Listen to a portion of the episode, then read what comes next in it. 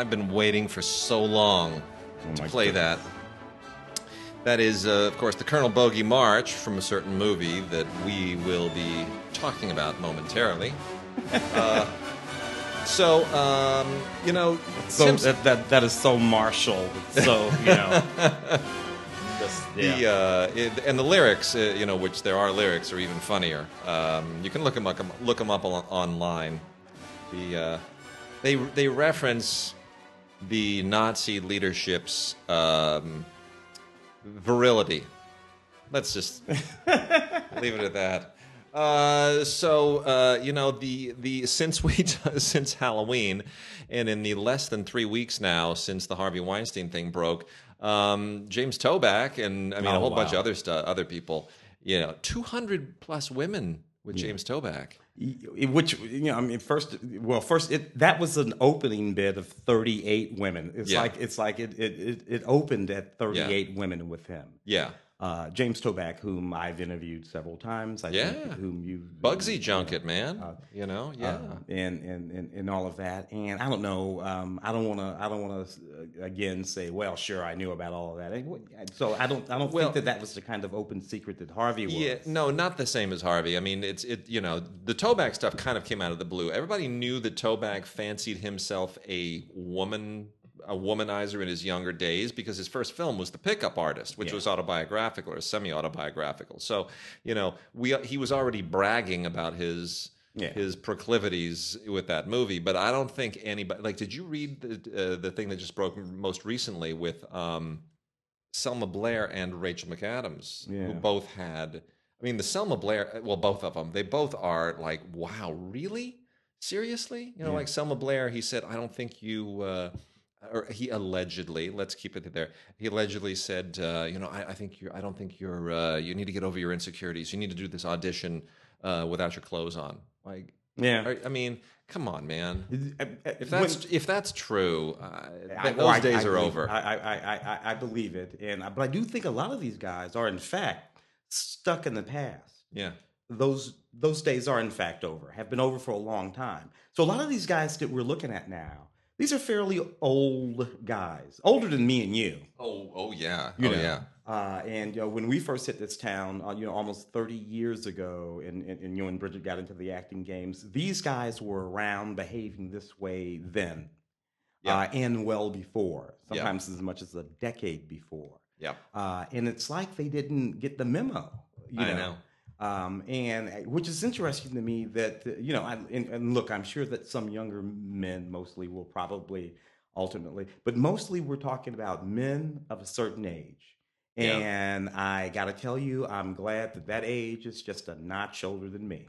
Yeah. Yeah. So that's, that's and, and the entire European Parliament. Let, let's not forget about them. Yeah. Because it actually has spread overseas and, and into other fields of endeavor.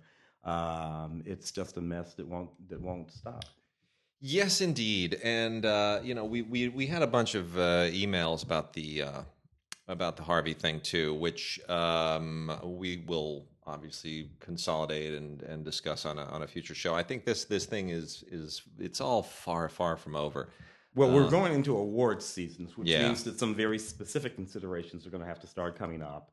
Yeah. Uh, about people and people's movies and producers and uh, and and who's associated with what and yeah. and uh, and whether or not people should be rewarded and whether or not other people should be punished because of something that someone who worked on a movie did. They look at, you know, why am I punishing Benedict Cumberbatch? Yeah. Um, you know, because Harvey has a movie coming out with Benedict. And I don't know, maybe that movie sucks. It doesn't really, and, and even that, I, I I haven't seen that movie yet. Yeah, um, but I know that when I go to see that movie, you know, as objective as a human being as I am, I'm going to be thinking to myself, "Hmm, yeah, Harvey, Benedict, it's, Harvey, Harvey," and you know, and it's already not fair. It's not. It's tough. Uh, yeah, I, I just. Anyway, it is going to be an interesting award season, and uh, we've the thing I'm most curious about is how. how things are going to change over the next few years. Amazon's a player now. Netflix wants to be a player. Um, eight billion dollars. it's going to change everything. What are the Oscars going to look like in five years? I think uh, it could be a whole different thing. And this year's the beginning of the end of that. So, well, look, you and I were just talking about this right before we began the, the show today, right? Um, so uh, you, we're movie people. Yep. You know, theatrical movie people. That's what we like. It's what we do. But then again, on the other hand, you and I, are, you know, we're we're television people. Yeah. You and I, you and I are the actual original children of television. Yeah. And I think both of us can can admit that a good deal of what we're watching today that's very, very, very good is stuff that's either literally uh, on television mm-hmm. or coming from some streaming service. Uh, and frankly, a, a lot of younger people that I know, that's where they get all their media. I'm teaching mm-hmm. a class right now. Uh, the, the, the university where you yep, used to teach. Yep, yep, at Mount Saint Mary's. Uh, Saint Mary's, uh, yeah. Mount Saint Mary's University, and uh, and and these young these young women, these young women um, engage media completely and totally differently. My youngest student is seventeen years old. Uh, I think my oldest student is maybe twenty-five years old, and they they simply aren't engaging media the way you and I did. And I don't I don't see them uh, trundling off to the movie every week the way you and the way I that did. we did I know you know, you know it's uh, all changed the behavior. They don't go to restaurants as much. No you know uh yeah it's a whole different behavior. It's all switching up, and it'll someday switch back again. I I've been I'm on the record as saying I think movie palaces will come back someday. They will. Uh, everything else has. yeah you know. I, I there the day will come when you have a generation that realizes that people used to you know dress up and go and see big event movies in great big you know Uh, Rococo palaces that you know had all kinds of weird Art Deco furnishings, and you know you had a lounge and you could sit. And they're going to think, wait a minute, you know, I go to the theater and it uh, it kind of sucks. It's sort of generic. I want a movie palace again. And some smart person will say, here it is. Yeah, Here's and, your palace. And, and and and and the content will have to be suitable. Yeah, uh, which doesn't necessarily mean you know action film with yeah. superhero. Yeah. Uh, as a matter of fact, the content might be like the kind you're holding. You're holding. Uh, We're, we'll we'll get to this in just a moment, and this will yeah, this will be the. Uh, the that, that's the kind of movie that folks would have dressed up to go see. Exactly, exactly, and of course the uh, the intro from the uh, from the show speaks to it. So, Bridge on the River Kwai, the uh, nineteen fifty-seven Academy Award winner. For Best Picture, won seven of its eight Academy Award uh, nominations. The only one, a little bit of trivia, do you know which one of its uh, eight nominations it did not win? No. Best Supporting Actor for mm. Sessue Hayakawa. Ah. Who was a student of my father's. Yeah, yeah. When he was, because, and it's funny, my father, of course, in an, an earlier life, long before I was born, uh, taught people who had been in the silence how to speak for the talkies. He did all of that stuff from us singing in the rain, you know, I can't stand him, all that stuff. I can't stand him. So, and uh, Sessue Hayakawa had been a huge silent film star. People don't realize that. You think, you know, uh, racism and, you know, sort of the nineteen twenties and, you know, how, especially how people felt about Asians in America, you know, that it was, that they're the other and there weren't large Asian populations here and, you know, then the war comes around. I mean, you know, there, there's, there was a lot of validity to that. However, Sessue Hayakawa was, you know, Charlie Chan, right? Never played, yeah, never yeah. played by a, an Asian actor, but no. Sessue Hayakawa, he was something of an exception. He was re a real matinee idol. I mean, he was a he was a big deal in the nineteen twenties. And then when talkies came around, uh-oh, mm. you know, it's the it's the thing from The Artist, right? You know, yeah, which which yeah. you find out at the yeah. end, the, with that accent, and you you know you can't speak English. Okay, suddenly now you're expected to talk. So he was uh, my father. He was when he was still a very young man. My, he was a student of my father's. I still have a signed picture. You know, oh, when he's wow. very slender face. But um, he, of course, did uh, many other fine films, got a little bit typecast and stereotyped for obvious reasons. But, boy, I'll tell you, Bridge on the River Kwai, he just kills it. He's, he's fantastic. He holds his own with Alec Guinness in a beautiful way and got an Oscar nomination for it, but he was the only one to not get an, yeah, get an award. Extraordinary. Jack Hawkins, David Lean, of course. Yeah. Uh, and so what is so what what is this so particular edition? The Kwai is now out on four K. Now, this is a big deal. This is a really, really big deal because a lot of studios, and, and Sony and Universal uh, chief among them, they're still not apparently convinced that four K is is going to be a mainstream format. The the the uh, feeling is that not a lot of people are jumping up to four K Blu-ray. They're getting their four K T Vs, but mainly for sports and gaming and other things, and that the whole idea of getting you know a four K Blu-ray player it's not being adopted as robustly as was, say, D V D after V H S, or even Blu-ray to a somewhat lesser degree after after D V D. So, and the, and really the reason is pretty obvious, which is there's a huge installed base of of high-def televisions and of Blu-ray players, which give you really, really good quality. And unless you're above, you know, fifty inches, you're probably not going to see a lot of uh, a significant leap from from regular Blu-ray to uh, to to four K. Um, however, it is worth pointing out that some movies transcend that, and uh, Bridge on the River Kwai is one of them.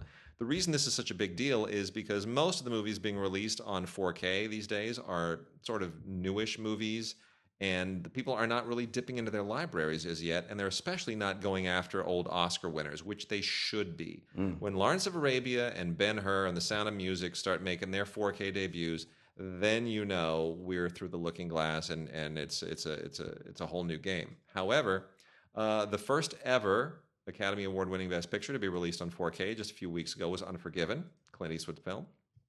Bridge on the River Kwai is the second. Mm. Very interesting. So that's where we are now. Perhaps a bit of a commitment after all. Yeah. So uh, I do applaud Sony for for putting this out there. It is it is thin. Now this is the other thing. It is thin on the extras, as is the case with Blu with uh, four K uh, Ultra H D releases. The, the the disc itself is pretty well slammed just putting the movie on. So you're always going to get that second disc, which has all the extras. And here you have a second disc that contains a Blu-ray version of the movie along with some extras.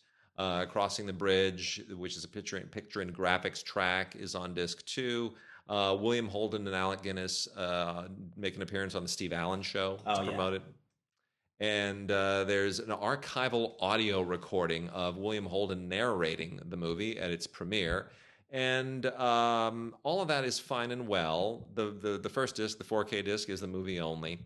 The thing, the big question a lot of people have, and, and I will say this, uh, uh, it is, it's a really, really good four K transfer. It's a really good four K transfer.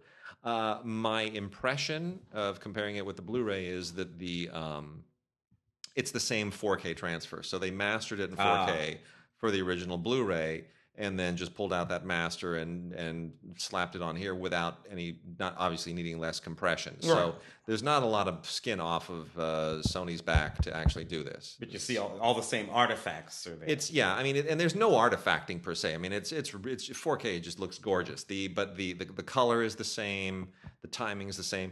Uh, the timing's a little bit off in some places, mm. and that's the thing that's a little bit annoying. The film has a lot of day for night, mm-hmm.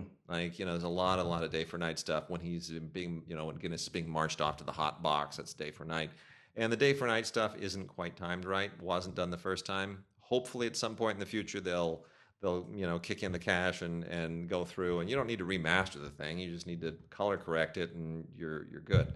So uh, hopefully that gets fixed. It's not enough to annoy anybody unless you're a complete anal retentive lunatic like I am and you've seen this movie a thousand times.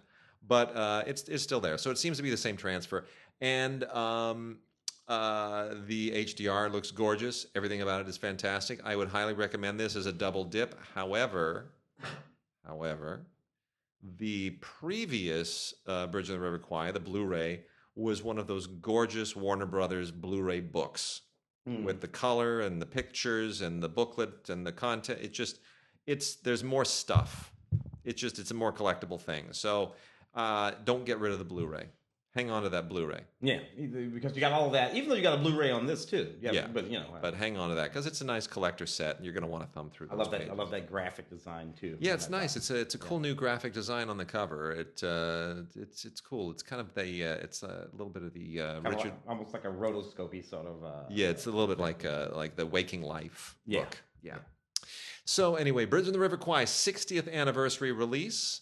Uh, is seven-time Academy Award winner, the first film that uh, David Lean won an Oscar for. He would go on to uh, win another one with Lawrence of Arabia just five years later. And uh, this is this is from the great heyday. Important to note, too, this was uh, written by Carl Foreman and Michael Wilson. Michael Wilson, a blacklisted writer who received his credit uh, posthumously.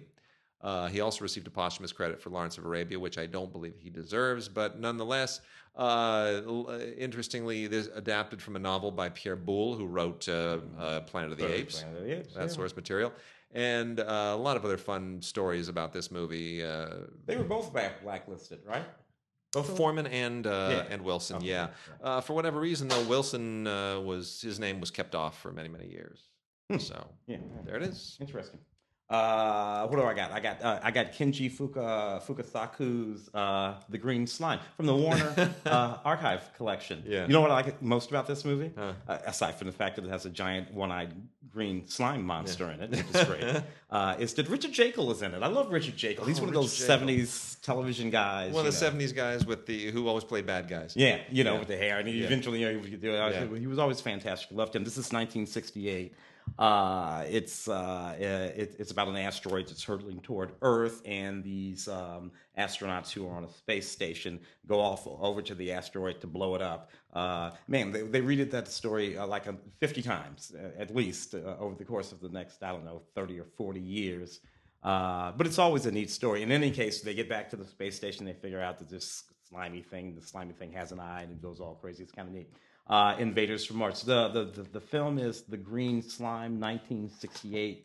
Uh, Kenji. There's absolutely nothing on this uh, they, they, Warner Warner. I guess they don't do that, huh? They this, do sometimes. There's this, a few on some of these others.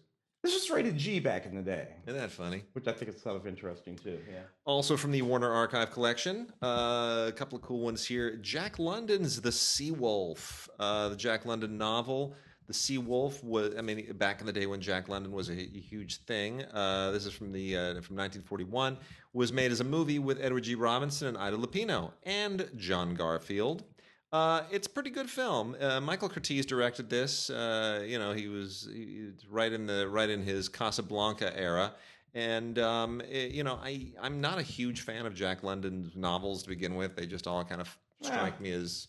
Well, he's like sort of the North American Rudyard Kipling. Yeah, yeah, you know with, the, I mean? with the dogs and the wolves. Just, and the... It's very, it's just, uh, you know, it's all adventure and not much else. However... Um, it uses the word wolf a lot, too. Edward, Edward G. Robinson is is very good in this. It's not a typical part for him, you know, playing a crusty old sea captain, but um, he's good. Ida Lupino I just always adore, even if she's miscast like she is here. So... Uh, Anyway, this is a restored length of this. Uh, the film has not been seen in its original length for quite some time. They restored it to its proper running time as opposed to the truncated running time that it had for a long time. So it's now one hundred minutes as opposed to eighty-six and uh, completely beautifully, beautifully restored from uh, original nitrate elements. It is a gorgeous Warner Archive transfer. So uh, again, I'm not a huge, huge fan of the movie, but I, I do like the uh, I do like this particular transfer of it. Also, I am a big fan of Brigadoon. Oh, yes. Love Brigadoon. Uh, early Lerner and Lowe film with uh, Cyd Charisse and Gene Kelly and Van Johnson tagging along, looking very much like a third wheel. Uh, produced by Arthur Freed, who exposed himself to uh, uh, a a twelve-year-old Shirley Temple. You know that that story's been yeah. circulating a lot more lately with oh, Harvey Weinstein. Yeah, now we... That's the famous story, is that Arthur is that Shirley Temple and her mom went for a meeting on uh, on the M G M lot. Shirley Temple was, I guess, twelve years older than, uh, was she even twelve? She was maybe not, like eleven, I think. And uh, not that it matters, you know. uh, and um, Arthur Freed took her into one room while her mom went into Louis B. Mayer's office. And while Arthur Freed exposed himself to Shirley Temple, who proceeded to laugh at him, Louis B. Mayer was chasing her mom around the desk. Hollywood. True story. It's like, you know, wow, man. Anyway, uh, so Arthur Freed produced this, Vincent Minnelli directed, and it is a wonderful, wonderful film about a couple of guys that happen across that Scottish village that comes alive once a century or whatever it is, and uh, for just one day. Just yeah. one day. And then he gets a one-day romance with Cyd Charisse, and they do a lot of great dancing, and people do that little sword dance. And uh, if you don't know the movie or how wonderful it is, how truly wonderful it is, and how brilliantly colorful it is, and its fantastic CinemaScope that the Warner Archive people have beautifully preserved, uh, then at least watch Four Weddings and a Funeral, yeah. in in which uh, what's his name has that great line. Uh, uh, uh, Simon, uh, Simon, Simon, oh, who, uh, Simon Callow. Uh, yeah, yeah, yeah. When he when he says when he says uh, uh, uh, it's, it's Brigadoon when everyone's dancing at the wedding. Yeah, it's fantastic. Uh, Simon Callow. Uh, so anyway, yes, uh, Brigadoon on the Warner Archive collection, also fantastic. Oh, wow. It's a wonderful episode of Lucy that uses the Brigadoon theme as a backdrop. Oh, yeah. The dragon and everything, is whatever, silly. Uh, Waiting for Guffman. Believe it or not, Waiting for Guffman was nineteen ninety-six.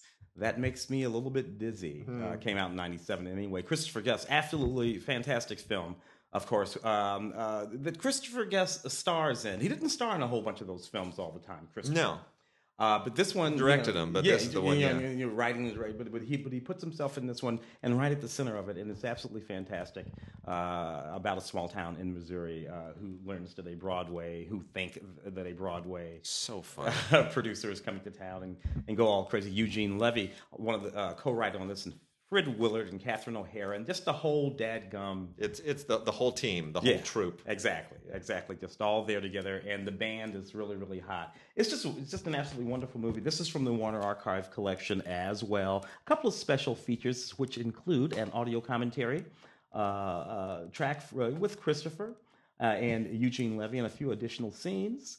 Uh, and, and you know, theatrical trailers, stuff like that. Not you know, it's, it's not packed, yep. not jam packed yep. or anything, yep. but frankly, I would mostly put this in and turn on that commentary track and sit back and just have a hoot and hear what these guys have to say. That's what I would do with that. And I should tease, too, we uh, we do have another interview today, but it relates to one of the movies that's going to be mentioned today. Kind of relates to it. Uh, so we'll we'll wait till we get there. Um, also, Warner Archive, a couple other Warner Archive titles here. Uh, one is uh, a regular D V D-R, it's not a Blu-ray, with Lucille Ball, very early Lucille Ball performance in Beauty for the Asking, uh, which is a which is a really interesting um, uh, nineteen thirty-nine film, kind of a, a really an overlooked R K O picture from the year, because in nineteen thirty-nine, you know, it was like the greatest year ever. Like the top fifty films were all classics. The Wizard of Oz, Wizard of Oz, and Gone with the Wind, uh, Mister Smith Goes to Washington, uh, Gunga Din. Mm. I mean, it's just endless. You know, you just go down the line of the all the all the films from that year, but. Um, Uh, yeah, this is uh, this is not a bad little uh, little thing to rediscover. Uh, some actors in here that you've probably never heard of and will never hear of again, uh, like Frida Inescourt and uh, Patrick Knowles. Uh, but it, you know, this is a this is actually quite a quite a fun little, uh, otherwise sort of negligible movie, mainly because uh, Lucille Ball plays. You know, she's really great as this manicurist of all things. But um, it's really it's a it's a nice little. Uh, Little minor rediscovery, well uh, worth checking out. Doris Anderson and Paul Jericho screenplay. Yeah, yeah, yeah, yeah. They can write. Yeah, and um, then also, lastly, from Warner Archive is The Hidden. This is a movie that I find interesting winds up on the uh, on the Warner Archive uh, list because it's a more recent film. It's a New Line film. But it's kind of a, it's sort of an orphan movie in many respects. It was it was a genre sensation on a cult level, but it never really kind of broke out mm. at the time.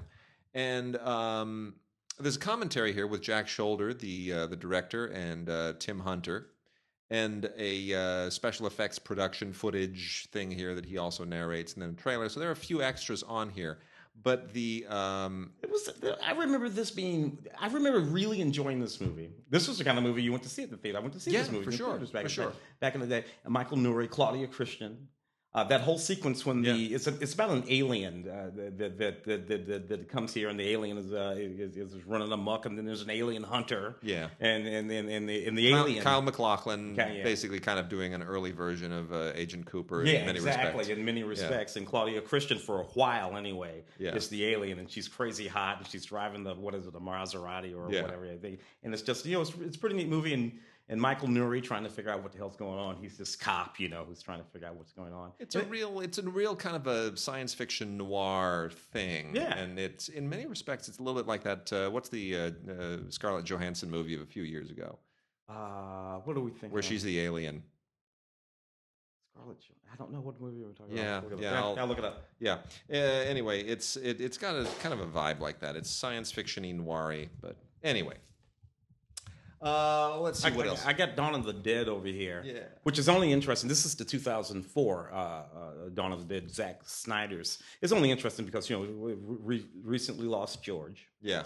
Uh, and George's film, Dawn of the Dead, was nineteen seventy-eight, which I always liked and thought was a, a very worthy um, uh, among his follow-ups to his original Night of the Living Dead. Uh, his Dawn of the Dead was very, very worthy. Zack Snyder's film, uh, you know, really good fun is what uh, Ebert and Roper called it, and I think that's, that's probably pretty damn true. What's mostly neat about this is all the special features on it.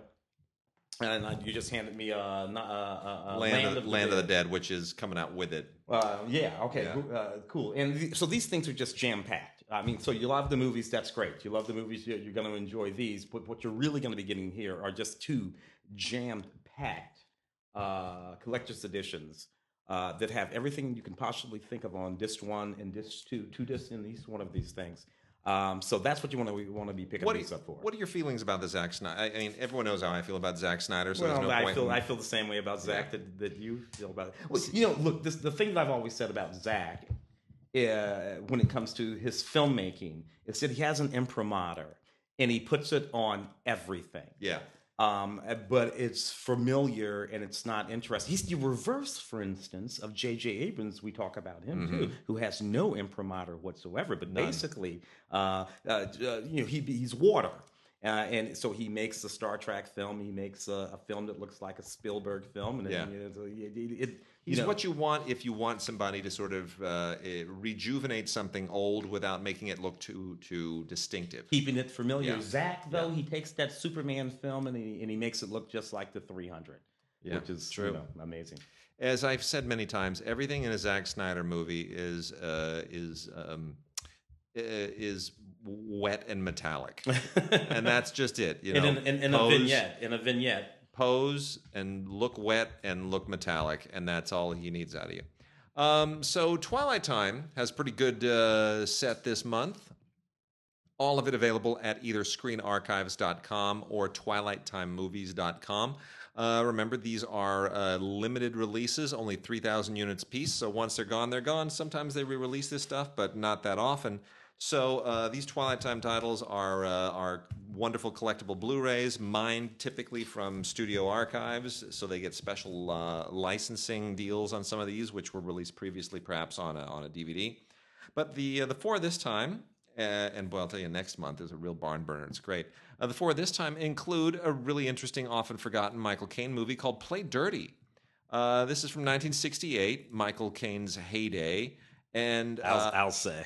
Yeah, right. The six. I mean, he owned oh, the nineteen sixties. Yeah. Get, get Carter and ah, oh, so so Alfie, good. Man, man who would be king yeah. with uh, with, yeah, John Connery. It, it it's it, he and Connery were just fantastic in that film. Anyway, like all of these, it uh, all the Twilight Time releases, it has an isolated music and effects track, which is really really fun.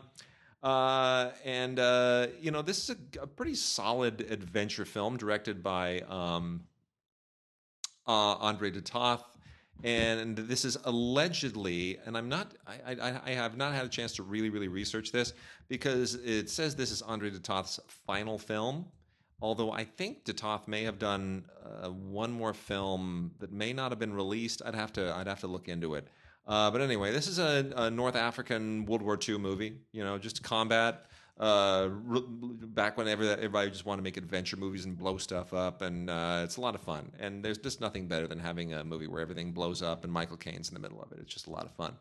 Uh, same cinematographer as The Dirty Dozen, and uh, it's a really fun film. It's just, uh, it, you know, Andre de Toth was a real good workman-like director, and uh, Michael Caine just has so much fun, and stuff blows up, and there's guns and Nazis, and it's great. It's Play Dirty. There is also The Pirates of Blood River, which uh, I have not seen in quite a long time, and uh, I thought, okay, I'll give it a shot again, because the last time I saw this, it was on television at about uh, midnight or something, and I remember thinking, that's not a very good movie. And, you know what, I still don't think it's a very good movie, but I actually was able to sort of hang on to uh, some of the performances in it, which are actually quite enjoyable. Um, it's, uh, you know, you've got uh, Oliver Reed shows up in here, and Christopher Lee, of course, is the, you know, is chewing the scenery, and I can I can kind of hang with that. Um, but it uh, you know it's it is otherwise just a, a kind of one of those twisted. Um, you know, it's all about the Huguenots, and it's a, it's it's one of those really really stretching history kind of movies. Um, a little bit better is Captain from Castile, which was made in nineteen forty-seven. Really really beautifully shot. Uh, Henry King directed uh, period film. Uh, from the twentieth Century Fox period when they were doing a lot of these big epics, based on a novel. Uh, and uh, really noteworthy mainly as a star vehicle for Tyrone Power, another student of my father's, as long as I'm dropping names. Mm. Uh, and, uh, you know, this is all about, it was Cesar Romero plays uh, Cortez. That's all you need to know. Cesar Romero is Cortez. He plays it with as much relish as he did the uh, the Joker. And, uh, you know, we've, we've kind of seen this whole routine before, this kind of period piece where they make everything look, you know, they take a, a, a period of history, an event, a particular place and time that's, you know, should be really gritty, and they romanticize the daylights out of it. And that's what they did in the nineteen forties. That's what people expected. Uh, you know, so Cesar Romero is Cortez, and Tyrone Power uh, plays the uh, plays the, uh, the, the sort of a, a guy who becomes a part of the Spanish uh, expedition on, you know, under Cortez. And um, the the most interesting part of this, significantly, is that Jay Silverheels, mm. most famous for playing Tonto, actually Long plays has a has a has a part here as an Aztec slave, uh, which I thought was interesting. Um, I'd never seen Jay Silverheels in anything else. The first time I had seen this, I didn't even realize that he was the guy. So it was, hmm. occurred to me. And then lastly, uh, a movie that is a really has a real curious reputation, uh, Wild Bill. With uh, Jeff Bridges and Ellen Barkin. I gotta tell you, I'm one of the few, and you know, if you dig around out there, you can find my review of that movie. Yeah. I like that movie. I, I'm I'm the outlier yeah. on that, and on Kevin Costner, Lawrence Kasdan's Wyatt Earp. I was just going to compare the two, so I'm glad you did it first. Yeah, you know, I, I think that those, because you know there were several of these movies. That Tombstone was the other Wyatt Earp movie. You know, the the um, uh, uh, Kurt Russell of that period. Yeah. Of that period. Yeah. Um, and uh, and there were a, a couple of other significant Westerns. You talked about Unforgiven yeah. at the top of the show. Yeah. Uh, and this was one of them among that run, what, yeah. maybe a twenty-year run altogether, yeah. maybe fifteen, twenty years, that starts with probably Unforgiven. That, yeah. Silverado was in there. Dances with Wolves might Dances be the beginning. Dances with Wolves might yeah. be right there at the top. Silverado's a little bit before that, yeah. but yeah. Uh, and I got to tell you, that that one, this, this movie did not, particularly Jeff Bridges' performance in this movie, which begins his run as the sort of crusty cowboy that he's yeah. been doing for, for a which while he's now. still doing. Yeah. Frankly, yeah. Yeah. If you saw the latest Kingsman, that's exactly what he's doing. Um, it, it, Jeff Bridges has been chewing tobacco without actually chewing tobacco for about the last seven or eight years.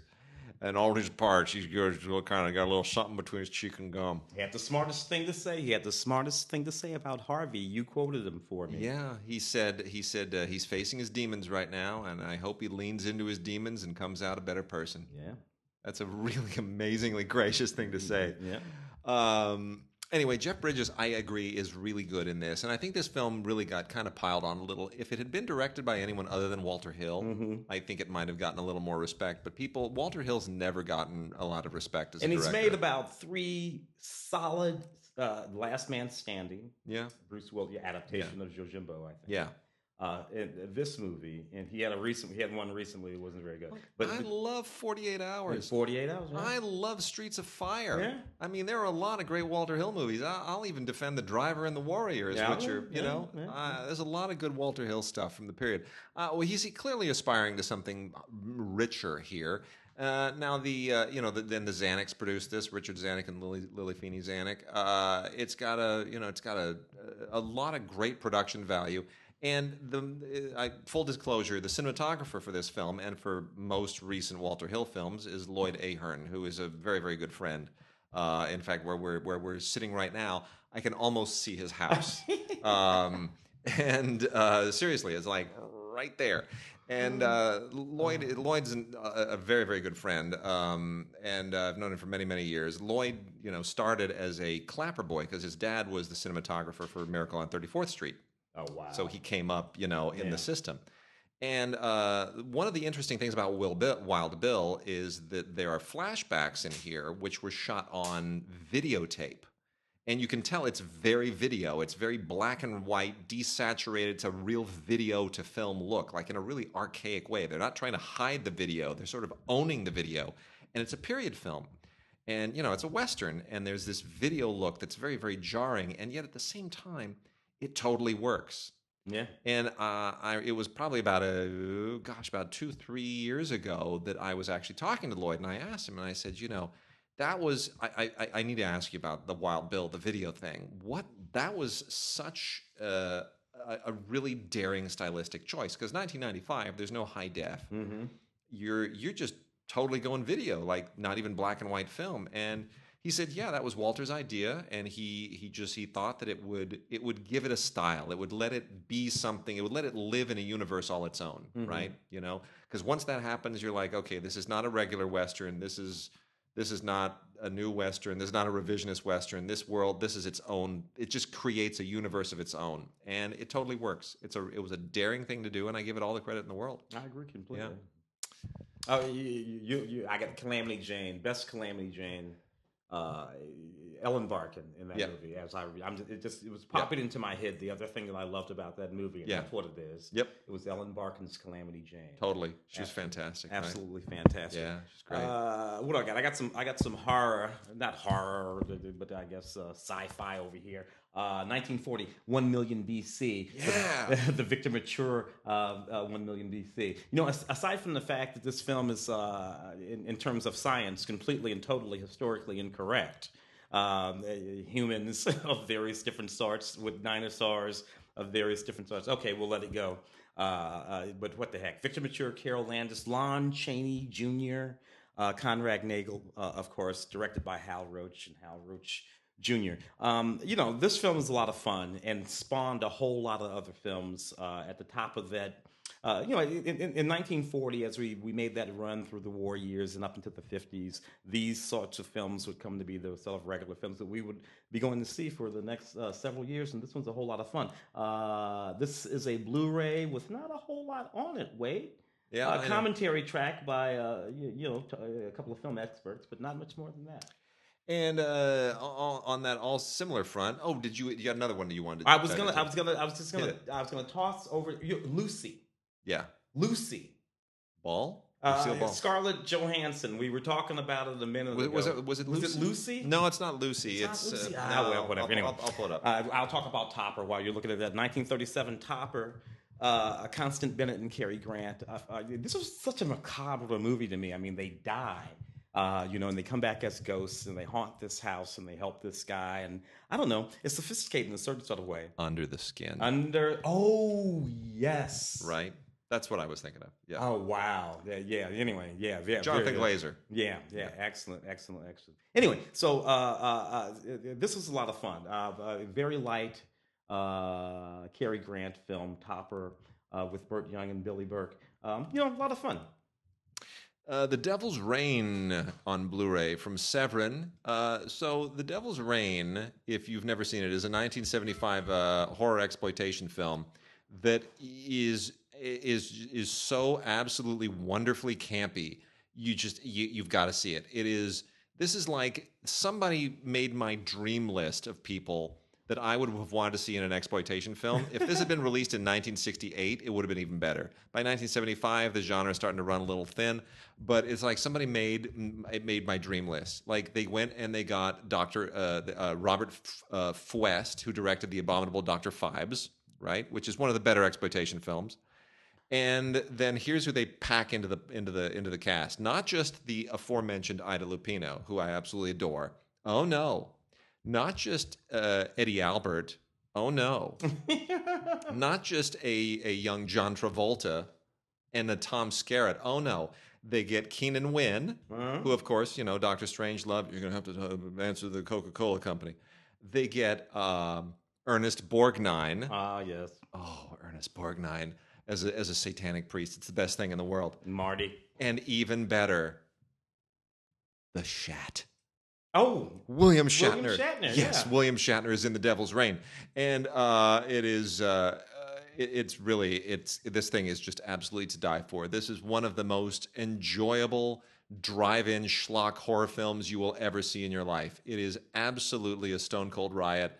Um, it, it's just it's it's a whole you know satanic priest Church of Satan thing.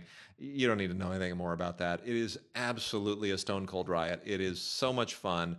Uh, and uh, Severin just pulls out all the stops. The transfer is really colorful, very pristine, really, really rich colors. Uh, much better audio than this film has ever had in any other format. I'm sure most people probably saw this, you know, in a drive-in with a little tiny speaker next to your next to your window and a very tinny. No, no, no. This thing, it's actually got pretty good audio. Uh, it's really it's an awful lot of fun. So uh, you got to check it out. The Devil's Reign is just a an exploitation classic. Highly, highly recommended. Uh, Superman, the movie, is now out on a very strange double feature as well from Warner Brothers. Um, this is extremely unusual. So the original, the original theatrical cut of Superman, Chris Christopher Reeve, Christopher Reeve, still the, the best Superman, far and away the best. People argue about the Batman movies, yeah, and you know whatever. I can I can actually see that. You know Tim Burton, uh, Christopher Nolan, et cetera. But you know what? Far and away, Superman, Christopher Reeves, nineteen seventy-eight. Yeah, and my my. favorite Superman poster is of him in Superman three holding uh, Richard Pryor in his arms. By the time we get to the Richard Pryor, then, then we got some. But that movie in the second one, of course. But yes. What do we have here? What is this wacky D V D? So, so this is really a bit of an unusual thing. So, uh, the movie released in nineteen seventy-eight theatrically at a running time of about one hundred forty-three minutes, and Uh, there is also a one hundred fifty-one minute version, you know, about seven, eight minutes worth of additional material that constitutes the special edition. And then there is also a one hundred eighty-eight minute television cut, which is called the extended cut. The original version of this is not here. The original one hundred forty-three minute theatrical cut is not here. This is the special edition with the extra eight minutes, seven, eight minutes. And then it has the three-hour television cut on a single two-film Blu-ray. Um, I'm not quite sure. I, I mean, if you're a super, super Superman fan and you are a real completist and you want to have every single version of this ever, that's fine. I don't find that uh, this is all, either one of these are really all that impressive. Uh, you know, the... The special edition director's cut is fine. It's, you know, it's still not better than the seventy-eight cut. There's nothing particularly amazing about it. It's, you know, it's fine. It's got some some bits. And then uh, I don't really know that we need three hours of Superman, to be honest. Mm, no, not even the, not even the good Superman. Yeah, that that I don't know that we need that. It reminds me a little bit of the uh, Halloween television cut that has kind of a cult following. You know, there's an extra cut that has all these additional stuff and completists just. Anyway, so anyway, that, so that's out there. It's a it's a curious double feature, um, but there it is. So Warner Brothers is feeding the fans even more Superman cuts. Yeah, yeah. Uh, real quickly, a thing called Dudes. This is an old Penelope Spheris film, collector's edition with John Cryer and Daniel Roebuck. I had totally forgotten this existed. It was the uh, they call, they called it a punk rock western. This is from the Shout Select line. Uh, has all new material on it too. Shout has kind of, I mean, most of the Shout Select stuff is thing. Are there things that I really genuinely remember very fondly? I don't remember this very fondly. Uh, it's it's a it's a really peculiar kind of a genre splitting weird experiment. Um, I, I remember do, Flea was in it. Yeah, Flea. From the Red Hot Chili Peppers, right? Yeah, I, I yes, and uh, there's yeah, and and it's it's just odd. Uh, Yeah, it's a strange movie. The only thing I remember positively about it is that Catherine Mary Stewart is in it, who was I was a yes. really big fan of at the time yes. from you know Last Starfighter and yeah. you know, Comet. I I just I really enjoyed her work at the time. I'm sad that she sort of vanished, but um, yeah, it's like an Elvis impersonator. It's just a it's one of those odd. Kind of goes along with Repo Man a little yeah. bit. One of those, you know, there were these weird genre-splitting movies from the eighties that that is, you just kind of scratch your head. But anyway. Has a bit of a cult following, I guess. John Cryer's good in it. Um, this is after, this is about when Penelope Spheris decided to go much more mainstream, and for understandable reasons.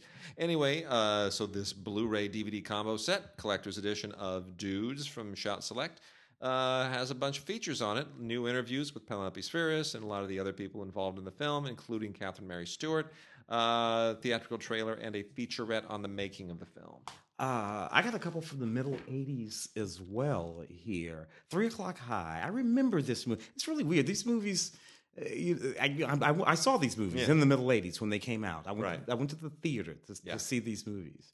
And I don't know. It's just sort of odd. You know, a Phil Jarnoux movie, right? Oh yeah, yeah, yeah. Uh, uh, uh, uh, Richard Christian. Uh, that was Matheson. his. You know, there's. Well, finish, finish it. I'll, Wait, I'll, well, I'll, it's you, Casey Shumasko, and you know, Annie Ryan, Richard Tyson, yeah. all of these guys when they were, you know, Casey yeah. and, and all of this stuff. And I remember this being a very popular movie.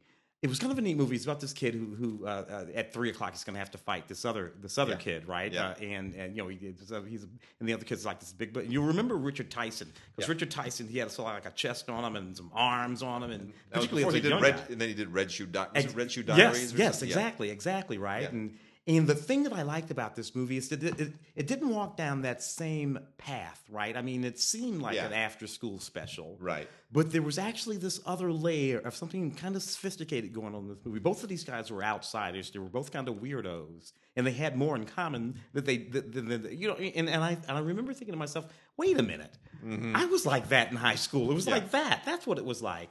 And and anyway, Three O'clock High was one of those movies. There was a whole bunch of them in the Middle Ages, and one you just mentioned that. Uh, of course, we, we've got. That's when we would have had our, you know, a, a Breakfast Club, you know, sure. all of that stuff. That yeah. stuff was happening. That's interesting. From you know, from in hindsight, these things all have sort of like a shape. I remember very well uh, Matt Reeves, yeah. director of Planet of the Apes movies. I remember when Matt was at U S C, and I was acting in his in his little movies, and and and thinking someday.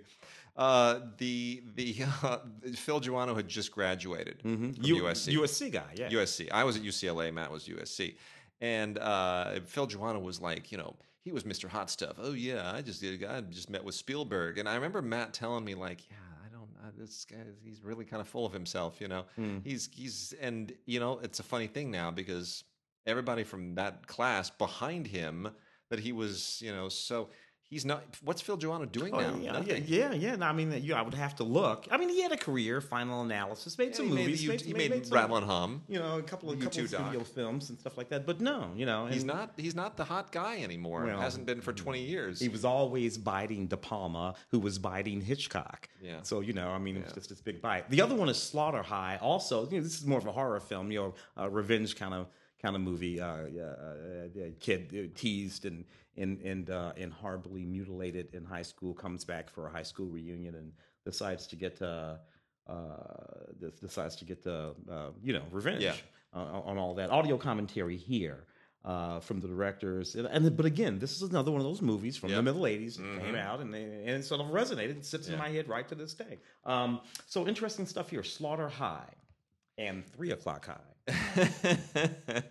We've got a couple of criterions, really great criterions. I can't even, I don't even know where to begin. So here's where I'm going to begin. Twin Peaks Fire Walk with Me on Criterion. I hope this means that the entire David Lynch catalog is going to come out on Criterion now because it deserves it. I want my Blu-ray of Lost Highway. Can yes. I just say that? My wife worked on the movie. I only have it on D V D. It's not on Blu-ray. It needs to be. Let's just get that out there. Uh, so Twin Peaks Fire Walk with Me, which is the prequel movie that was made after the original series and that uh, premiered at Cannes, and I was there that year at Cannes in nineteen ninety-two, uh, and boy, I'll tell you, it really, it brought the house down. Uh, this is a terrific movie, and uh, it you don't even have to be completely immersed in the Twin Peaks mythology of the series, the original series, to appreciate it. It's just, it's a, it's a real head trip, and it's a lot of fun. Uh, this includes everything that you could possibly want. They did a four K digital transfer restoration. They maxed it out with seven point one D T S uh, audio, and this thing just blows the roof off. Um, and of course, you know, we, we're, we're coming off of, what, maybe a month or so ago that the... The, the, the new, yeah, the, yeah, the, the return Twin Peaks series.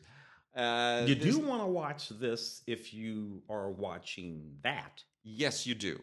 For and, sure, yeah. and and that's all. And I would also recommend you watch The Missing Pieces, which is an hour and a half of deleted and alternate stuff, because there are things that you learn from The Missing Pieces, the deleted stuff especially, that do kind of answer some questions. So it's it, it's not just your usual deleted scene stuff. Uh, this also has the two thousand fourteen interviews, uh, new interviews with that uh, with uh, Shirley and Angelo Badalamenti, and uh, excerpts from the Lynch on Lynch uh, part of the nineteen ninety-seven uh, book.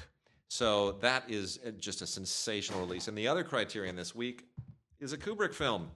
And uh, for my money, it's easily one of Kubrick's three best films. I, I go back and forth between, you know, two thousand one is always at the top, and then next is, you know, Strangelove or Barry Lyndon. Mm. Uh, Barry Lyndon is, is one of the most beautifully photographed films of all time. Mm, that's a film, uh, the lenses. He, they invented lenses yes. for the film. Yeah, F one. Yeah, so that he could shoot with that candlelight. Yeah, yeah, and and no crazy. one and no one moves because they'll be out of focus. Yeah, that's why everyone in those candlelit scenes. Those that's scenes, why they're all so painterly. Yeah, it's just it's a magnificent film. Uh, adapted from the unadaptable novel by William Makepeace Thackeray, which is you know. who was a contemporary of many other great authors and whose books have not really been adapted into movies to any great extent. But, uh, boy, I'll tell you, this has just, it's loaded and loaded and loaded. They even have an original nineteen eighty interview with John Alcott, who won an Oscar for shooting this film very deservedly. Um, there's even uh, an essay from the nineteen seventy-six issue of American Cinematographer among the extras. Uh, the thing with uh, historian uh, Christopher Frayling, uh, talking to Ken Adam, who was the production designer. I mean, it's just... This is literally a film school in a box. This is everything that Criterion needs to be. It's Barry Lyndon on Blu-ray.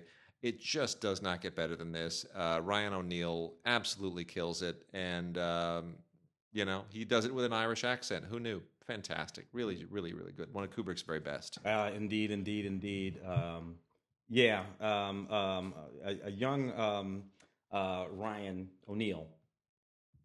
Ryan O'Neal was a very, we forget because these you know years yeah. go by. Ryan O'Neal was a very good actor. He really was as a young man. Drama, know. drama and uh, comedy. Yeah, yeah, yeah. He, was, he was actually very good. He and, and his daughter. Uh, Buffy the Vampire Slayer, uh, the original film. Uh, a lot of folks will forget that there was an original Buffy the, Buffy the Vampire Slayer film. Yep.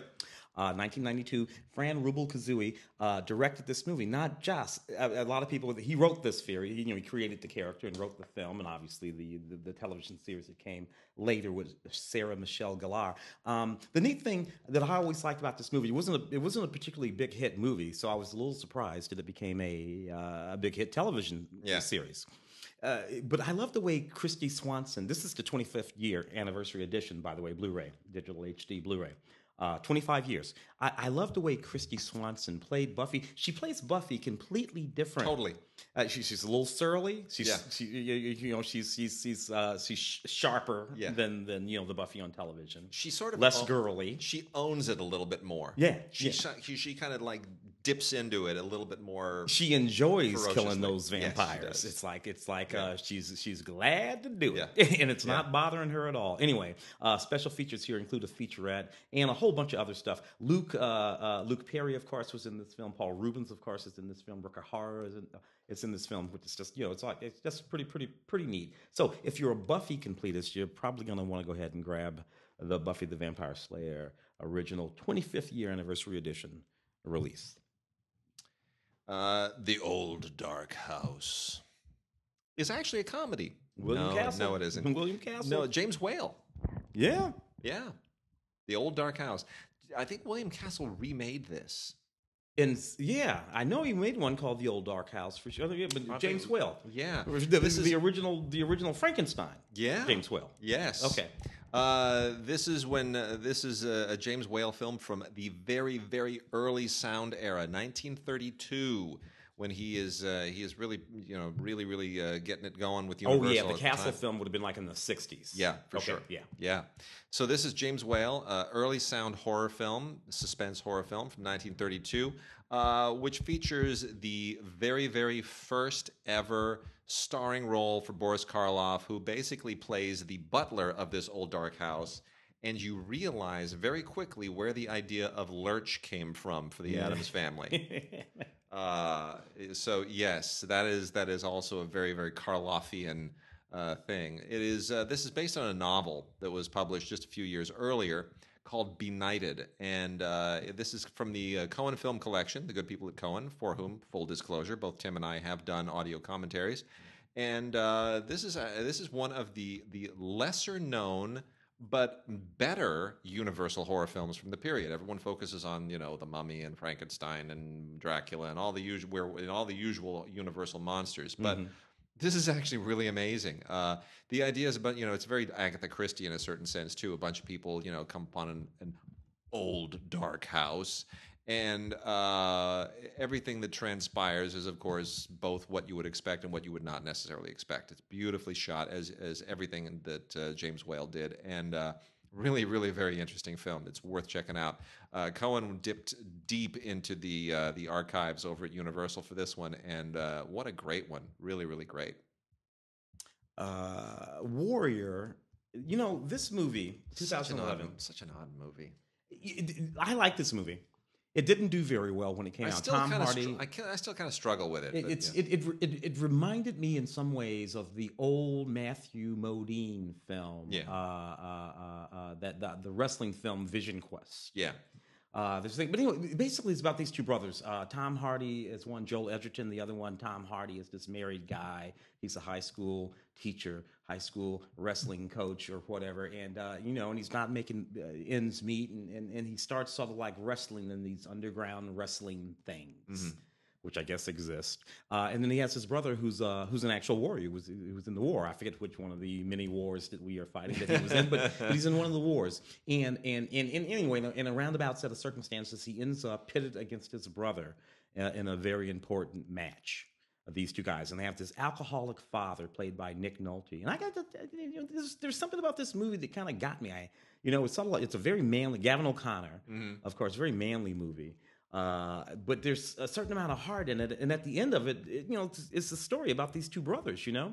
Uh, and I don't know, I kind of dug it, and I think it's it's it's it's it's becoming something of a cult favorite. I've had a few people mentioned this movie to me sort of like out of the blue when we were talking about, you know, uh, whether it was Rocky or or, or, or you know, the new Rocky or or something like that, and, and you know, The Fighter, and they would throw this movie in with those movies, and they were really sincere about it, and I kind of think I I might agree with them about that. Anyway, this uh, is a uh, four K Ultra H D uh, Judas set, all kinds of stuff on it. Um, uh, from director Gavin O'Connor. Strange, strange movie to put out on four K, isn't it? Yeah, I would think so, because you know, it's mostly it's in that ring, uh, yeah. and and in sort of little dark environs, and yeah. fighting in alleys. I'm just wondering and, what the what the, the thought process was. It, it, it literally looks like like that. This yeah. movie. It looks, it, I, I'm just wondering what the thought process is, and you're looking, you're thinking about what movies to get out there to the four K early adopters. I'm wondering why they thought this would. Fall. Anyway, as opposed to something with wide vistas yeah. and a great. Yeah. Video. Yeah. yeah. Anyway. Uh, we've also got something that should be on four K, frankly, uh, twentieth Century Fox. Get on that. L A Confidential, twentieth Century and uh, twentieth Anniversary Edition of L A Confidential from twentieth Century Fox. Uh, there's a tongue twister. Uh, here's I love L A Confidential. I absolutely love this movie. Yeah, uh, it's just we it's lost a, Curtis not too long ago, I think. Right? I know. It's just it's so sad. Uh, great.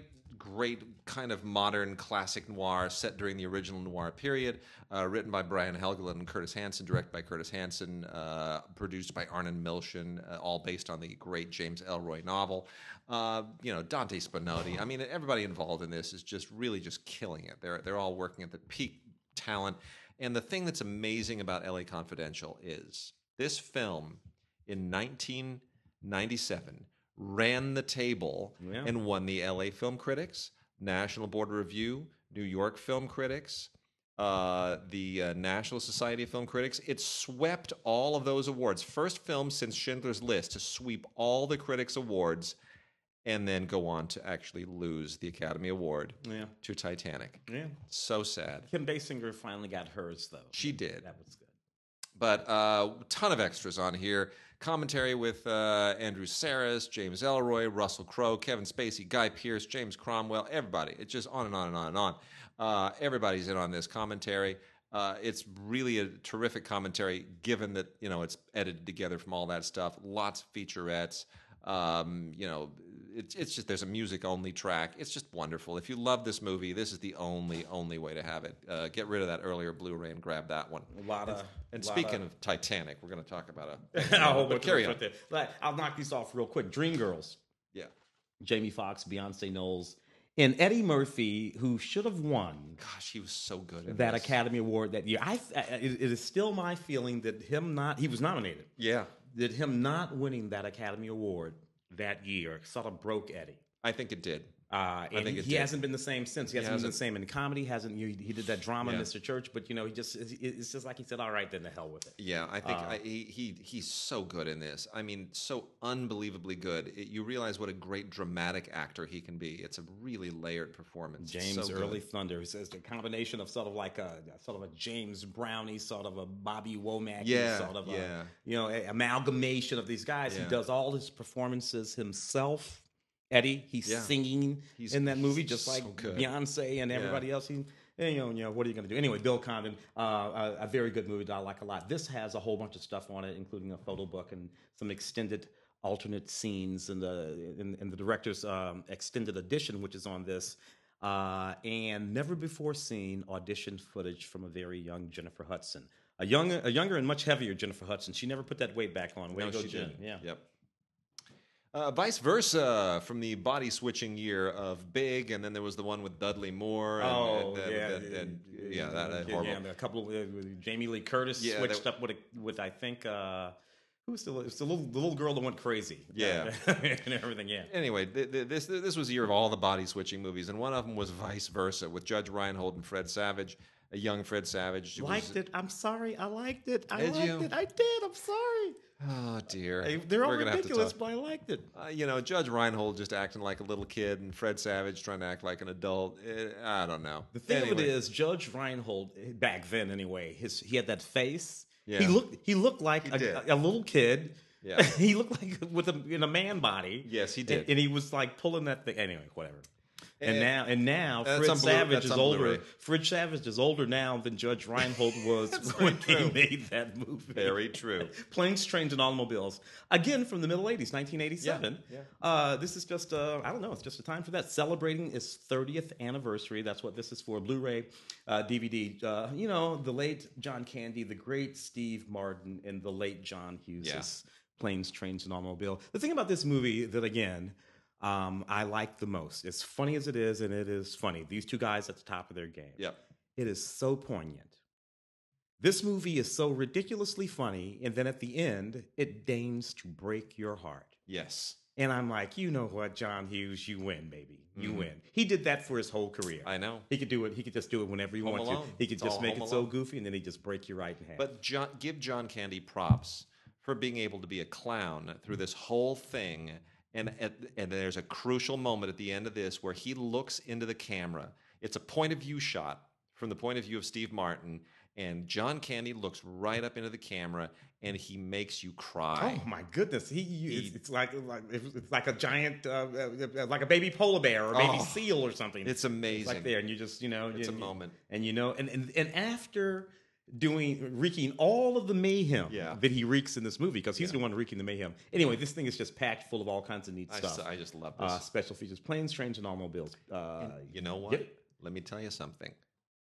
My wife has never seen this movie. Okay, well, actually, that this Thanksgiving that doesn't surprise me. But, this Thanksgiving, yeah. we're going to do a double feature.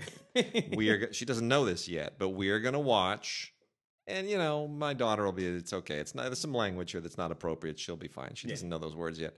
Uh, we're going to watch Home for the Holidays. Yeah. You have to see this at your father's organ. He can't keep his hands off it. And we're going to watch uh, Planes, Trains, and Automobiles. We're going to watch this, pretty much the only two Thanksgiving movies in existence, I guess, right? Yeah, yeah, yeah. yeah. Tyler Perry, make a Thanksgiving Madea movie. Uh, just saying, yeah. just saying. Don't do Boo three. Do, do, do a Thanksgiving one. Medea, Medea and a turkey. That's uh, all I need to say. Malcolm D. Lee. There you go. So we, uh, we're going to wrap up this show of uh, classic titles. We're going to talk about a bunch of Kinos on Blu-ray, and then the last one of them is going to dovetail into our interview. And uh, the first of these is, uh, is from the F W Murnau uh, restoration operation in Germany, and this is the German version of Titanic, otherwise known as Titanic. I can say that because I'm half German. This was actually made. This was a, this was a Nazi-approved uh, Goebbels deal from nineteen forty-three, made during the war, mind you. Uh, and so you watch this, understanding that Americans and Brits in this are the bad guys. They're the bad guys. Yeah. Just got to you just got to know that going in. But as a as historical artifact, it's very interesting. It's it's quite a good film. Um, the, probably a, a good reason why the uh, tide turned against Germany in nineteen forty-three, because they put all their money into this movie and not into into ammunitions. Uh, but they should have got Lenny. They should have got Lenny to direct it. Yeah, it's it's a it's a really really interesting film, directed by Herbert Selpin. Never heard of him. I don't know anybody involved in this. I don't really know anybody who's in it. Uh, but it's uh, you know the what's interesting is this is that um, the director of this film. um, actually committed suicide during the making of the film. And another guy finished the film uh, named Werner Klingler, but he doesn't get credit for it. In any case, it's a fascinating backstory on all this stuff. Uh, there's an audio commentary that you have to listen to by uh, Galen Studlar, who's the co-editor of Titanic Anatomy of a Blockbuster. And you got to listen to the commentary. The movie is almost meaningless without the commentary. It's uh, it's really an interesting Blu-ray. Uh, we've also got from the Kino Classics line a, uh, the Mario Bava collection entry Roy Colt and Winchester Jack. I've always found Mario Bava's westerns to be a little bit of a curiosity. Bava is, of course, a giallo filmmaker, and uh, primarily, and uh, you know, this nineteen seventy western is a little bit weird because it's a spaghetti western made by a giallo guy. And uh, it's kind of also a, a satire and a spoof, even though sometimes it feels like it's not. And in that sense, I, I could only really compare this to From Dusk Till Dawn, mm. which sort of tries to do the same thing a little bit. Uh, and I can see that Tarantino probably borrowed a few things from this anyway. Uh, so it is... It's it's it's a it's a worthwhile curiosity, I would say. Roy Colt and Winchester Jack, um, yeah, it's worth checking out. And then we got here we got, here's the big pile from the uh, the Studio Classics line. This is what they uh, they came up with this month from uh, mining the archives of twentieth century fox and other studios. Billy Wilder's Avanti with Jack Lemmon and Juliette Mills from nineteen seventy-two. Late stage Billy Wilder starting to strain a little bit. Not as good as uh, his earlier classics from the uh, the fifties and sixties by any means, but he co-wrote it with I L Diamond, Izzy Diamond, mm. and uh, it still has, you know, that Wilder spark. There's still a lot of fun stuff in it, a lot of really, really great moments with, uh, you know, funny, funny kind of romantic comedy stuff. Um, there are big, big spaces between. You know, it's one hundred forty minutes long, way too long for for the story that it tells. But uh, it's it's Avanti is still it's still a fun film. If you're a Billy Wilder fan, you'll still enjoy it. Clyde Revel. Oh yeah, he's funny. Uh, the Indian Runner, which was Sean Penn's uh, directing debut, mm. is still a very good film too. Quite auspicious, right? Isn't it? Yeah. I I think I, I think Sean Penn has kind of become a lesser director as he's gone along. nineteen ninety-one. Uh, there's an interview with Sean Penn on here, as long along with an interview with Viggo Mortensen and David Morse. Uh, I, I I do think this is a very very good film, and I think that. Um, his his you know you see his strengths as a director. It's, Whatever happened it, to Valerie Golino? She's in that movie. Wait, that's a good question. She was in that Patrice LeConte film. Yeah. Uh, I think The Hairdresser's Husband, maybe, or something. It's a good question. Yeah. Uh, Young Doctors in Love, not a movie that I much cared for. This was Gary Marshall's first uh, feature attempt moving out of television, and uh, it's a it's a mess. Produced by Jerry Bruckheimer, uh, you know, scored by Maurice Jarre. It's just weird. Everything is all wrong about this movie.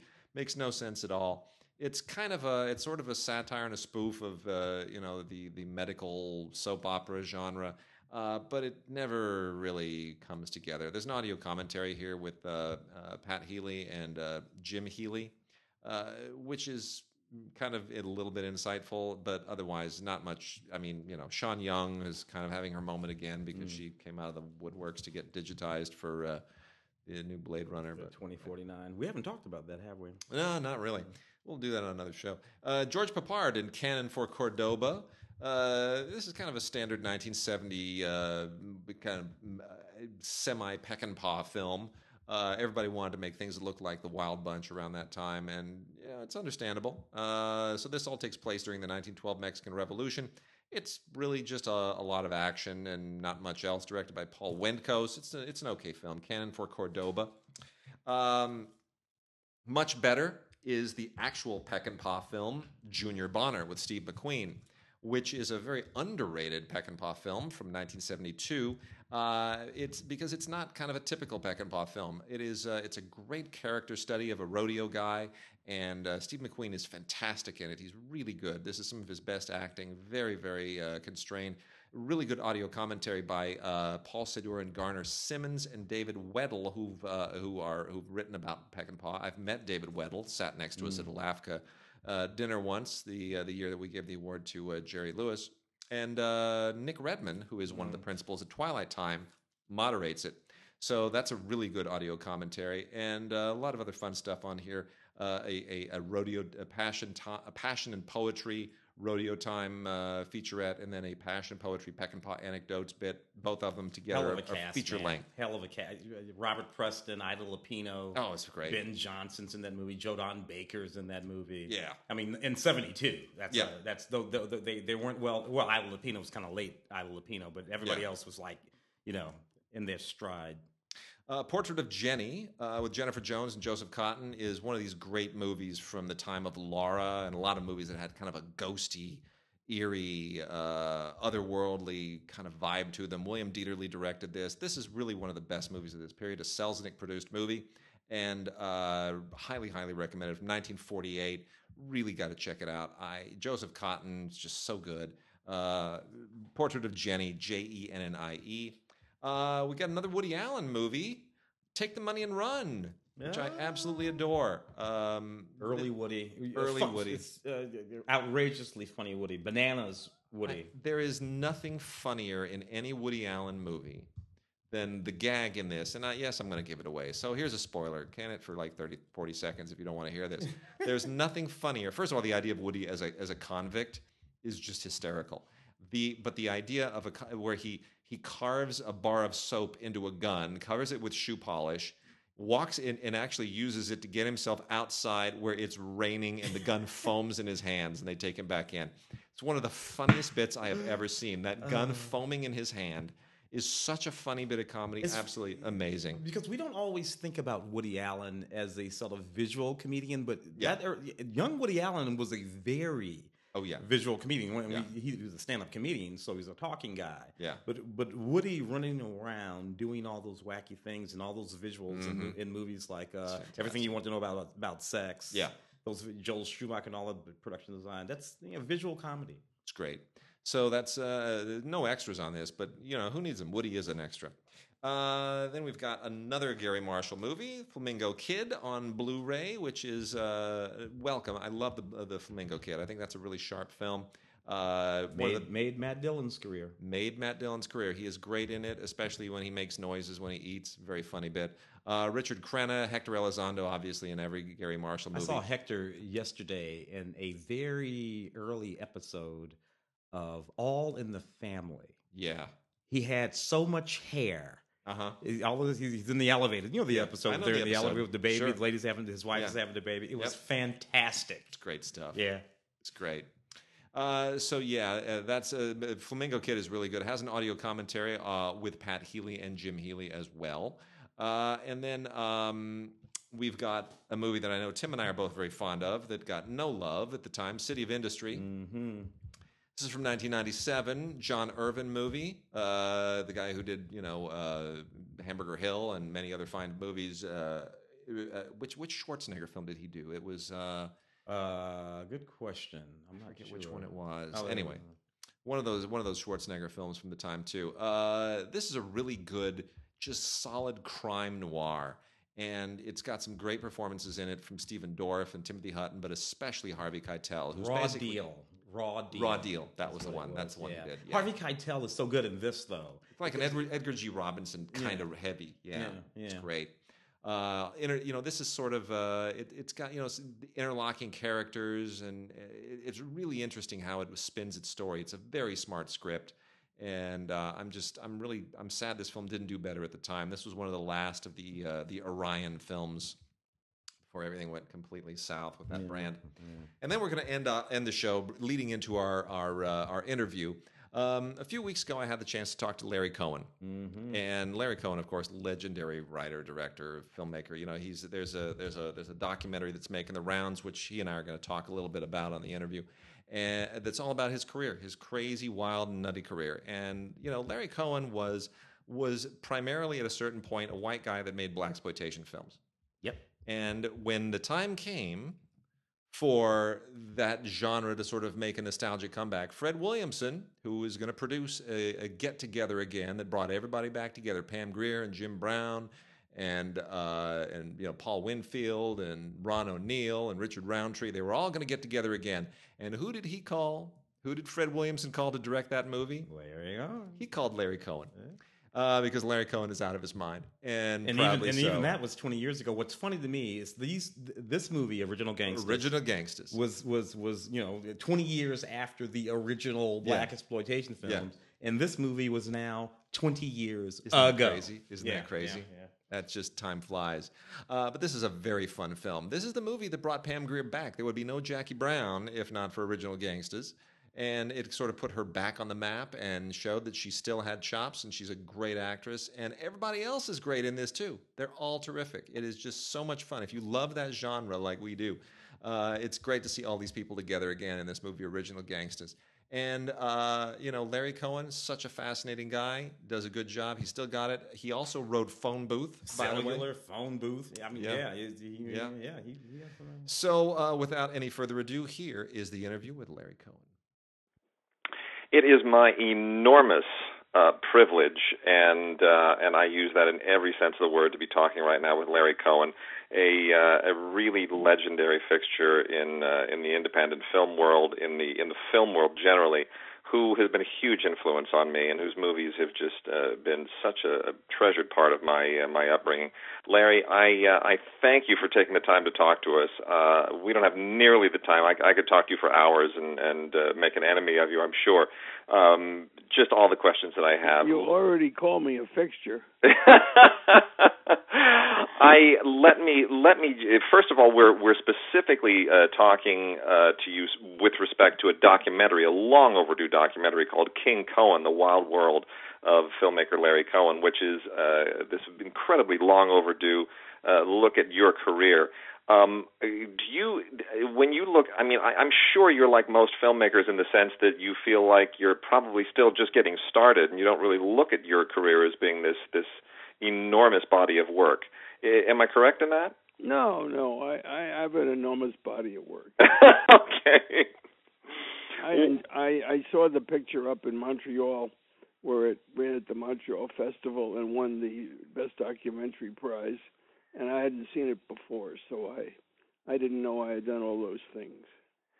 You you really were uh, an amazing kind of a you, you came along at an amazing moment when uh, exploitation films and studio films and all these different sort of upstart genres were vying for attention at a moment right after the the studio system was kind of falling apart, and it was a bit of a free for all.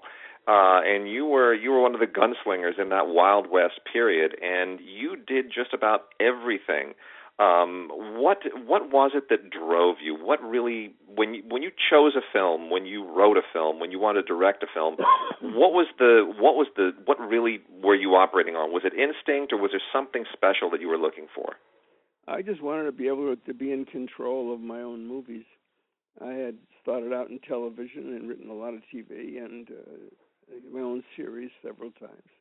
And then I got into movies and sold a lot of screenplays, but I was never happy with the outcome of the screenplays. I was happy with the money, but I wasn't happy with the pictures that they made. And so finally I decided the only way to uh, stop complaining about things and do something about it was to make my own movies. And uh, so I decided that's what I would do, but I only wanted to do it Uh, with the condition that I had complete control of the movie, everything, writing, directing, producing, editing, choos- choosing the composer, every, everything, even making the titles myself. So I, I, uh, I you know, I, I went to the other extreme of uh, from just selling the script to being in charge of every element of the picture, which I enjoyed doing. I felt it was much easier for me to do it that way, and uh, I liked what, what the final result. You know, you, you started by making uh, three, as a director at least, you started by making three films that are sort of legendary in the so-called blaxploitation genre, uh, Bone, Black Caesar, and uh, Hell Up in Harlem. And um, you were one of a handful of white directors who really, really made a mark in that genre, which... Uh, you know, is is a is a fine line to walk at that point in time. Uh, you know, obviously, also there was stuff like Shaft, which was a studio film. Um, talk a little bit but about Shaft was, Shaft was directed by a black director, right? But it was a studio film. You know, it was, it was, it was Superfly. A, yeah, yeah. They, they were the big hits at the time. So so talk about working in that genre and, and, and you know, where there are these very racially charged films and being a white director who is trusted by, by a black cast and, and uh, by other black artisans to sort of tell these stories. Was that ever, ever an issue? I never thought about it, frankly. I mean, uh, and I never had any problem with any of the members of the cast or anybody associated with the pictures. All the black people were happy to have the job, and were happy to be making a movie, and uh, and I uh, I never thought of them as anything but uh, gangster movies, like uh, James Cagney's films or Edward G. Robinson's films or Bogart's films. This was just uh, you know uh, black actors playing the gangsters, and uh, the fact we shot in Harlem, uh, that was the perfect place for it because that's where it took place. You know, it's interesting, too, because I remember very well when I last spoke to you at the original Gangsters Junket in nineteen ninety-six. Um, that was pretty much the, the same comment that everybody there, you know, gave me at the time. Uh, they all just sort of, they were they were so thrilled to be working with you again, and it was such a great reunion, and there was a sense of camaraderie.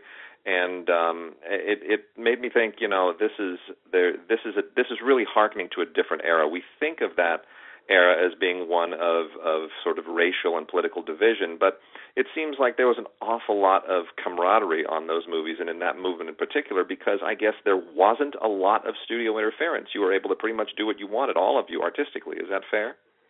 Oh, yeah. That's the way it was in all my movies. I, I didn't want to be involved with any executives or any supervisory personnel. If I was going to make the picture, they just have to get out of the way. Just give me the money and go away and let me make the picture. And I would deliver it when it was finished. And that was it. Nobody saw dailies. Nobody made comments. Nobody gave me notes. I, uh, I I just went off and did my film, and nobody knew what I was doing till I was done with it.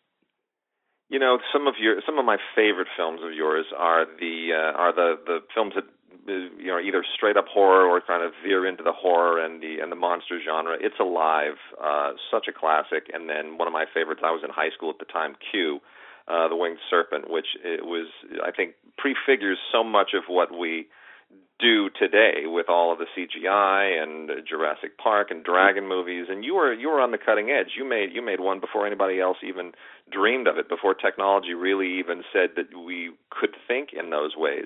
Well, that was one of the last of the stop-motion photography yeah. films that uh, you know that had been popular for years, uh, but was kind of uh, uh, antiquated because uh, along came C G I, and uh, you didn't need stop-motion anymore. But uh, but I enjoyed doing it with the guys, even though it was very slow going. It would take them you know a week to do uh, thirty seconds worth of effects, and uh, drove me crazy after a while waiting around because I could make a whole picture Uh, quicker than they could do the effects uh, in, in in three weeks, so uh, it was uh, it was it was a long wait, but we finally got what was worthwhile and put it in the picture. Uh, but I, I don't I didn't envy that because that was one of the few areas that I couldn't do myself.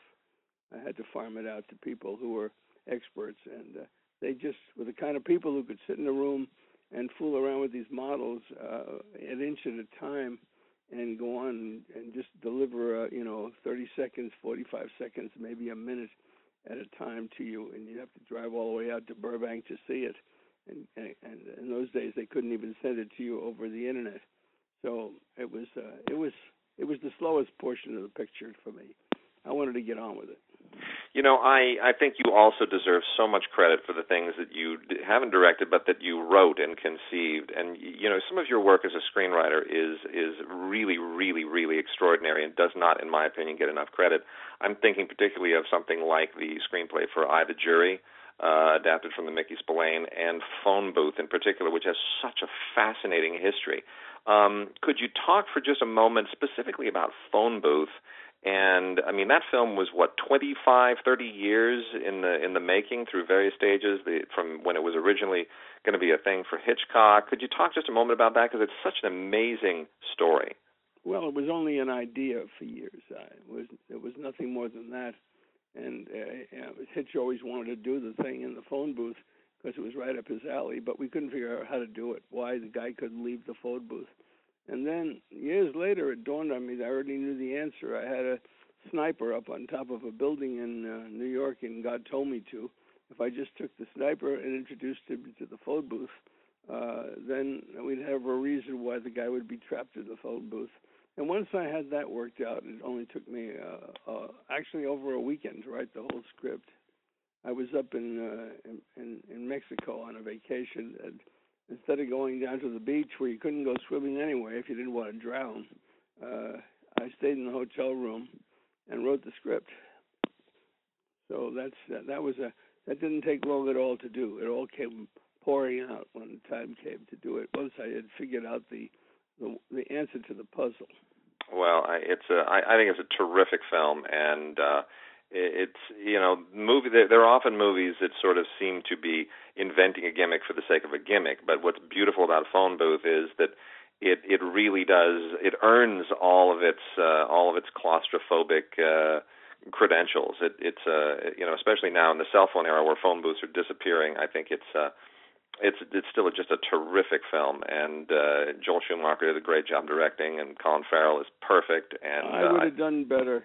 It, but if I had directed it, would have been better. Uh, I would have shot it in New York City on eighth avenue and forty-fourth street, and surrounded by traffic and police cars and ambulances and fire trucks and buses and taxis and, and thousands of people. I would have stolen most of it and, uh, and and created the feeling of tremendous claustrophobia of the guy trapped in the middle of the phone booth. Uh, among thousands of people passing by. They didn't have that thousands of people passing by kind of feeling in the movie because uh, he, they had to recreate New York City and downtown L A. And uh, so they missed out on that. And uh, and then I would have uh, segued from day to night so that he would have been in the phone booth and the police arrived. And then we could have closed down the streets in New York at night and shot that with searchlights and all kinds of... Uh, can we Can we push for a remake? Because that yeah. sounds great. Well, uh, you know, everything is remade eventually, so we're waiting around for it. I, I went to tw- I went to twentieth century fox when we were making the picture, and I said, look, you're going to shoot this picture in a couple of weeks. It's going to be very low budget for you guys. And you're sending the script out to all these stars, you know. When, one time Mel Gibson was interested in doing it and directing it, and then we uh, Will Smith, and then Jim Carrey, and... Uh, Everybody else wanted to be in it. Uh, Dustin Hoffman wanted to do the voice on the phone. Uh, uh, Robin Williams wanted to do the voice on the phone. I said, you know, as long as the picture's so low budget and everybody wants to be in it, why don't we make it three times? You know, all the supporting actors will be the same, but the star will be different. So you just shoot the scene, and then another actor will come in and do the scene, and then the other star would come in and do the scene. You'll have three versions of the picture with three stars, and you put them all out in the distribution the same day. Uh, and um, our, uh, audiences love nothing more than a contest, so they're all going to want to go see all three versions to see all three stars playing this phone booth scene. And uh, uh, it was a fabulous idea because it had never been done before and never has been done since. No. Uh, but uh, they wouldn't go for it because they'd never heard of it before, and studio executives won't do anything that they haven't seen before. Yeah. So there's no there's no uh, effort to be original, because if you're original, you have a chance of failure and responsibility. If you never take a chance, you can't fail. So that's what's wrong with the industry. Is everybody wants to do remakes, sequels, comic books. Uh, you know, uh, it just there's no originality. If you go to them with a project, first thing they want to know is what's this like, and I say it's not like anything. If it was like something, I wouldn't have written it. And they look at you with a blank stare. So what can you say? Well, that's that's sadly true, and that was that's where I was going to kind of take this next, which is that your your career really thrived at a time when you could do those things, and it seems that it, despite the fact that we've got we have more tools available for independent filmmakers than ever today, and they're more affordable than ever, that we, we just don't get the same level of risk and originality that we got back in, in the heyday of the seventies when you were really you know pumping them out. Um, do you see? Well, when I made when I made my movies, there was a chance of theatrical distribution. Uh, at the beginning, there was no place else to go but theatrical, and later on maybe television. But there was there was no cable and there was no uh, video stores, so you had to play the picture in theaters, and that's what I made them for, to be seen by audiences in theaters, and they could afford to advertise them in those days. But it got to be so expensive to release a movie. If you didn't spend twenty, thirty million dollars on advertising, you didn't get any audience. And so It was like a poker game where they priced it so high you couldn't afford to sit down at the table and play anymore.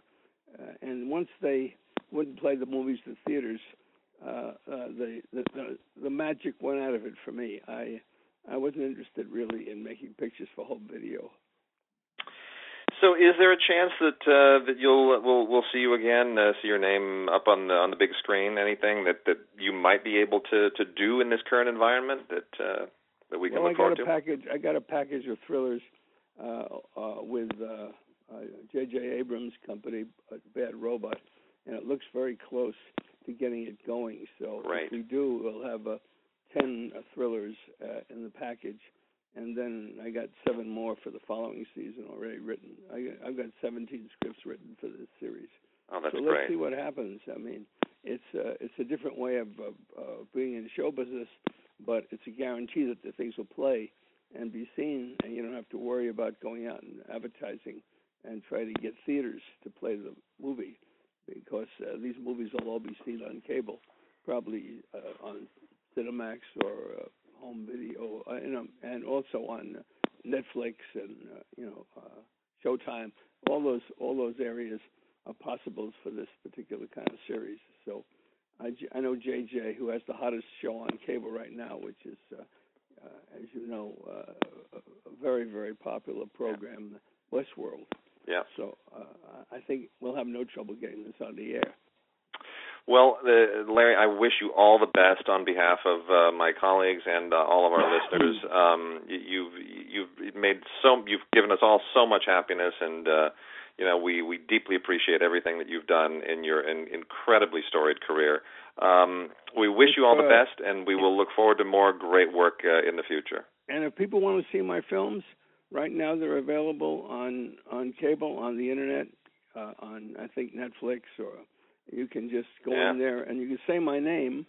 In many cases, if you have the audio ability, you can say Larry Cohen. My picture comes up, and then comes up a list of fourteen of my movies. They're all available. You can rent them very reasonably priced. They can see every picture, almost every picture that I've made, and I particularly uh, recommend the private files of J. Edgar Hoover, particularly with all the politics that's going on now and the uh, F B I and the president and all that stuff. You'll see all kinds of revelations uh, about uh, what went on in politics in the United States over the years and the F B I's participation in the destruction of the Nixon administration. So I, uh, it's right there for them, and all they got to do is punch in my name. And, you know, we, we uh, talked about Coronet Blue some weeks ago on the podcast as well, which is uh, one of your terrific uh, television efforts, and I think that's an out on D V D, and that just holds up beautifully, too. Well, you know, Coronet Blue starts off with a guy being found floating in the in the river, and he's been shot, and he has amnesia. If this doesn't sound like the Bourne Identity to you, I don't know why. I'm sure that Robert Ludlum based the Bourne Identity on Coronet Blue. I, I would be I would be I think you're probably spot on. Yeah. Um, and you know, we're you're also I, I should tell you you are also going to come up in conversation at an event uh, that's being held on Saturday. It'll be a past event by the time this airs on the podcast. But on Saturday, my colleague Tim Cogshell and I are uh, going to be talking uh, at the Ace Theater in downtown L A after screening of Jackie Brown, which I think is is you know Tarantino pays homage to you several times in that film. And well, he, uh, he told me that he hired Pam Grier after seeing yep. her. In Original Gangsters. Yep. And he went opening day to Original Gangsters at a black theater in Los Angeles. I said, well, why'd you go all the way over there? He said, I wanted to see it with the audience, yep. which was intended for. And then right after that, he cast her in the lead. And uh, so. Uh, and she got an Oscar nomination as a result. Uh, uh, yeah, and I wish it had done more for her career because she was a truly good actress and she should have got more leading roles in A-class movies. Uh, but it, it didn't happen for her like it happened for Uh, some other actors who've been in Tarantino's movies, but but uh, she, she did get a lot of television work and cable work, but she deserved to be a movie star. Yeah, and, well, uh, and uh, well, maybe there's always tomorrow, right? Yep, absolutely. There's there's never there's no, never any uh, chances that the only chances uh, are the ones that you don't take advantage take advantage of. So. Chances well, always there. Thanks very much for the call. I appreciate it. Thank you, Larry. We uh, we wish you all the best. We'll look forward to all uh, all the work that you have yet to come out. and look forward to seeing the documentary. I think you'll get yes. a big kick out of it. Yes, we will, absolutely. The documentary is King Cohen, and right. uh, I'm sure that'll, that's uh, supposed to, I guess we should look forward to that coming out uh, later this year, early next year.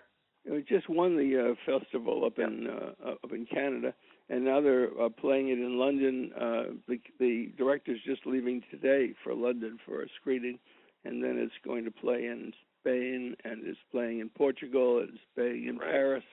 It's it's and we're I'm going down to see it in Texas, at Austin, Texas, at a big festival down there. So I'll be doing that next month. Great. Well, stay busy, my friend. We will speak with you soon. I sure hope that I'll talk to you again soon. Bye. We will. All right. Thank you, Larry. Bye-bye. All right, that is it. Another week done. We will be back next week with a lot of uh, new stuff and hopefully uh, not too many more accusers of James Toback and Harvey Weinstein. The numbers just keep going up and I would, up. I wouldn't count on it. I think we're going to be talking about that for a while.